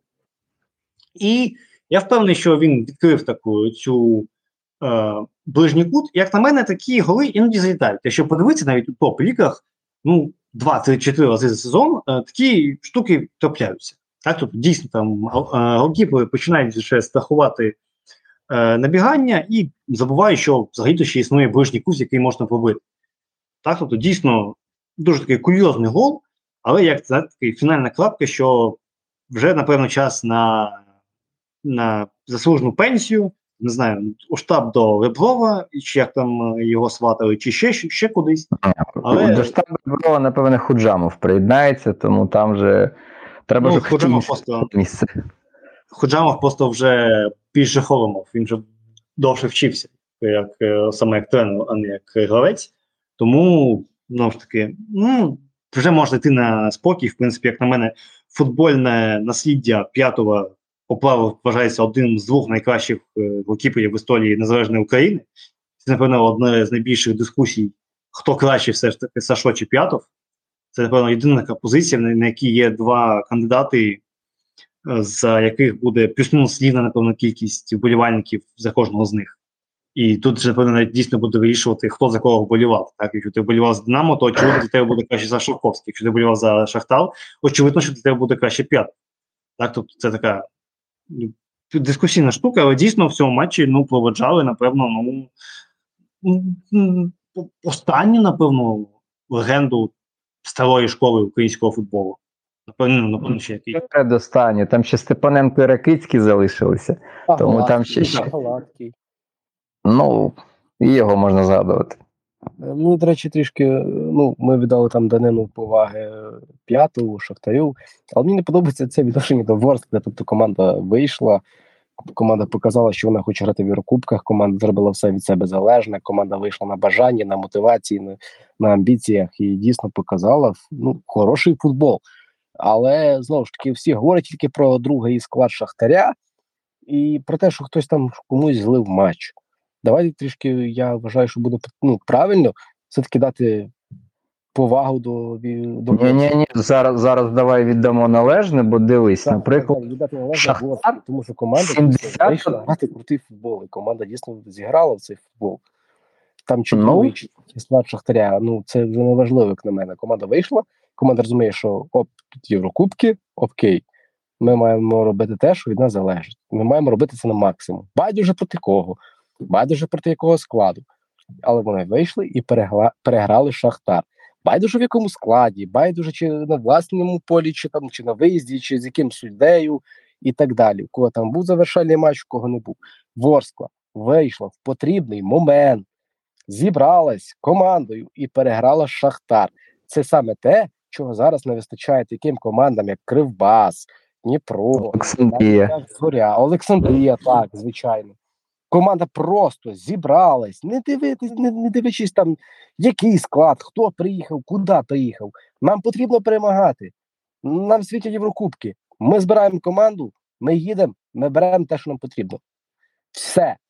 Ось за це величезний, просто неймовірний респект.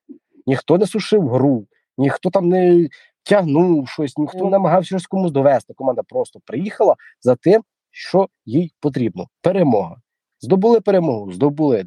Після першого тайму 2-0 я вже думав, там все ну, зрозуміло. Але знову ж таки, команда просто прийшла за тим, що їй було потрібно. Ніякі травми, ніякі там якісь кабінетні дискусії, тренерські там якісь відмовки, установки і так далі. Команда просто прийшла і зробила те, що від неї хотіли вболівальники. Ось це саме те, чого дуже, дуже, дуже сильно не вистачає іншим клубам, які борються за Єврокубки. Тому що коли ти після матчу там Олександрії, чи Зорі, чи Дніпра навіть слухаєш умовно Кучера, Ротаня і кажеш, що а ми не в нас не вийшло, бо в нас там поле було криве, вітер не в ту сторону, і ще й суддя поганий.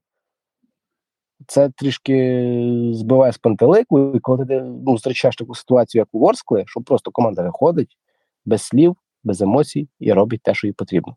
Це реально круто, це реально заслуговує на повагу, і я дуже дуже радий, що саме Воскла є в Єврокубках. Як буде далі, я не знаю, чи пройдуть вони кваліфікацію, чи не пройдуть. Але вони там, де вони є, бо вони це заслужили. Хто би що там не казав? Ну окей, давай тоді замість тебе віддам належне Ворсклі, бо а, наш легендарний Шахтар, хоч і послаблений, але все одно 71% володіння, і в підсумку лише 12 дотиків у штрафному Ворсклі. Тобто, це звична історія для першої команди. Так що ось дійсно тут не варто сильно акцентувати, що це був резерв, бо в першої команди така сама історія. Вони забирають м'яч, вони його катають, але за також штрафного майданчика в них повна дупа. Тому доводиться Бондаренку, Степаненку, Судакову херачити з центра поля, і в цьому сезоні в них летить.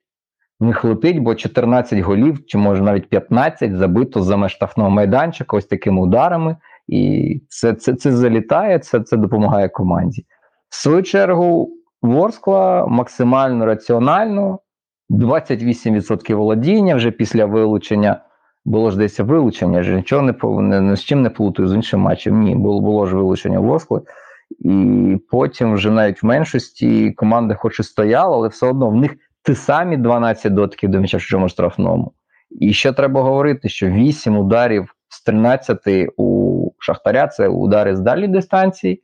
У Ворскли всі 7 ударів, що в них були, усі з меж штрафного майданчику. Тобто Ворскла за свій короткий проміжок часу, який вона там інколи вдавалося м'яч проконтролювати.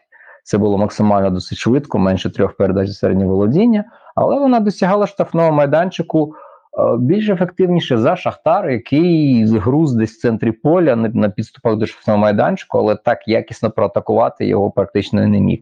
Е, ситуації, коли м'яч дійсно потрапляв в штрафний майданчик, це завершилося якимось суперякісним ударом. Ну хіба оцей удар Келсі наприкінці можна згадати головою? Ну і можливо ще був один епізод, е, чи навіть можливо не згадаю, тоді навіть а м'яч в площину ж не влучив. Тобто, так, здається, лише один ось це удар Келсі. Він здається, це єдиний е, удар за матч, коли м'яч влучив в площину воріт. Тоді Ісенко перекинув через через поперечину. Тобто, а, яким би не був Шахтар, але Ворскла, по-перше, не пустила його у свій власний штрафний майданчик. І, по-друге, сама більш якісно атакувала, тому так тут не варто лише торпедувати те, що Шахтар виходив якимось напіврезервом, бо ми так можемо реально договоритися, що і Динамо грало друге коло без Шапаренка травмовано, без Забарного продано, без Циганкова. І, типу, і Динамо було якесь таке, ще Бущин травмувався. Тобто, ну, це реально вже така почнеться дичина. Тому ці гравці Шахтаря, вони на контракті, вони не просто так там знаходяться, тому. Тут тут не варто лише ось списувати все на на, на те, що там це не основа. Тут я цілком погоджуюсь з Романом. А до речі, ще цікавий момент. Як ви ставитеся до червоної картки Волської? Тому що, чесно, напевно, вперше бачу, щоб за руку не там на лінії воріт давали пряму червону картку. Так, Тому що, знову ж таки, це ось як так розумію коментація, що це мав бути фол останньої надії, тобто весь Волск свідомо грав рукою, щоб не пустити м'яч. Як там в тому епізоді можна було побачити, що це була навмисна гра рукою, я не вкумекав, якщо чесно. Це для мене якась загадка, коли дали червону, такий стоп, що? Це ну, це навіть не червоно дячуку, де можна там подивитися, що це може мені бути фол. Тобто ну, це ну, абсолютно якась ну, доня, як на мене, яка майже коштувала волські знову ж таки Єврокубків. Так? Тому що там вже після вилучення після голу Бондаренка, до знову ж таки, гарний гол, а Келсі бив там на на 92-й хвилині, майже 93-й, там майже впитив, впитул, і тільки пощастило, що Ясенко влітував. Так, а так, в принципі, всі викупкові мрії могли б завершитися через цю абсолютно якусь безглузду червону картку, як на мене, якої не було. Так, тобто зараз після червону картку, напевно, просто забудуть через два тури, але це дійсно могла бути доленосна епізод, і я, ну, може, у вас там якась інша думка, як на мене, це ну, точно не червона картка. Знову знаєш, ну в нас тур в тур схожі якісь рішення виникають. Було в цьому сезоні декілька епізодів на моїй пам'яті, ну не, дуже схожих, але таких наближених. Там жовта картка, інколи навіть е, ні, просто щоб без без картки здається, не пам'ятаю. Два епізоди, схожі, здається, було, але там картка була. Тому, ну, дивись, тут як знову все все впирається в те, який настрій був у арбітра в цей день. Ну йому здалося, що це дійсно передумова, тобто він про, про проекції побудував на цю ситуацію наперед і зрозумів, що ось ця рука в цьому моменті вона, типу, обмежувала подальший розвиток цього епізоду, який би мав закінчитися ну, виходно на віч навіч, там моментом, очевидним головним моментом. І він вирішив, що. Пердута цією рукою він зруйнував цей очевидний потенційний гольовий момент. Тому з цієї точки зору, з цієї логіки він правий, але ось якщо дивитися а, на те, як його як це називається, інші колеги інтерпретують такі схожі епізоди, то я впевнений, що а, хтось з арбітрів міг би показати і жовту картку цілком. Тобто я такого не виключав. Ну, знову ж таки, повністю погоджуюсь з вами.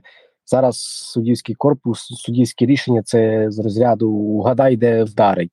Тобто, там як він дати червону з таким же самим успіхом, з такою ж самою аргументацією. Він міг дати фол просто в іншу сторону, сказати, що дуже сильний був удар, і, можливо, м'яч міг травмувати руку гравця захисту. Судді зараз роблять те, що вони хочуть. Ну нічого ми з цим не зробимо. Ніякого пояснення ми не отримуємо від цього. Ну чому? Запитайте ви там у Лучі, чи у Павелка, чи ще в когось. Чому саме таке рішення? Там тисячу буде аргументацій. І аргументацій тисячу буде як в сторону червоної, так і в сторону фолу в іншу половину поля. Тобто ми це ми тільки можемо це обговорювати. Ми не можемо це ніяк контролювати, ми ні- ніяк вплинути на це. Це тільки предмет для обговорення, але не більше. Але знову ж таки, чому так? Для мене це очевидно. Немає одного єдиного. Це коментар після матчу. Суддівський коментар, де ти виходиш на публіку і пояснюєш.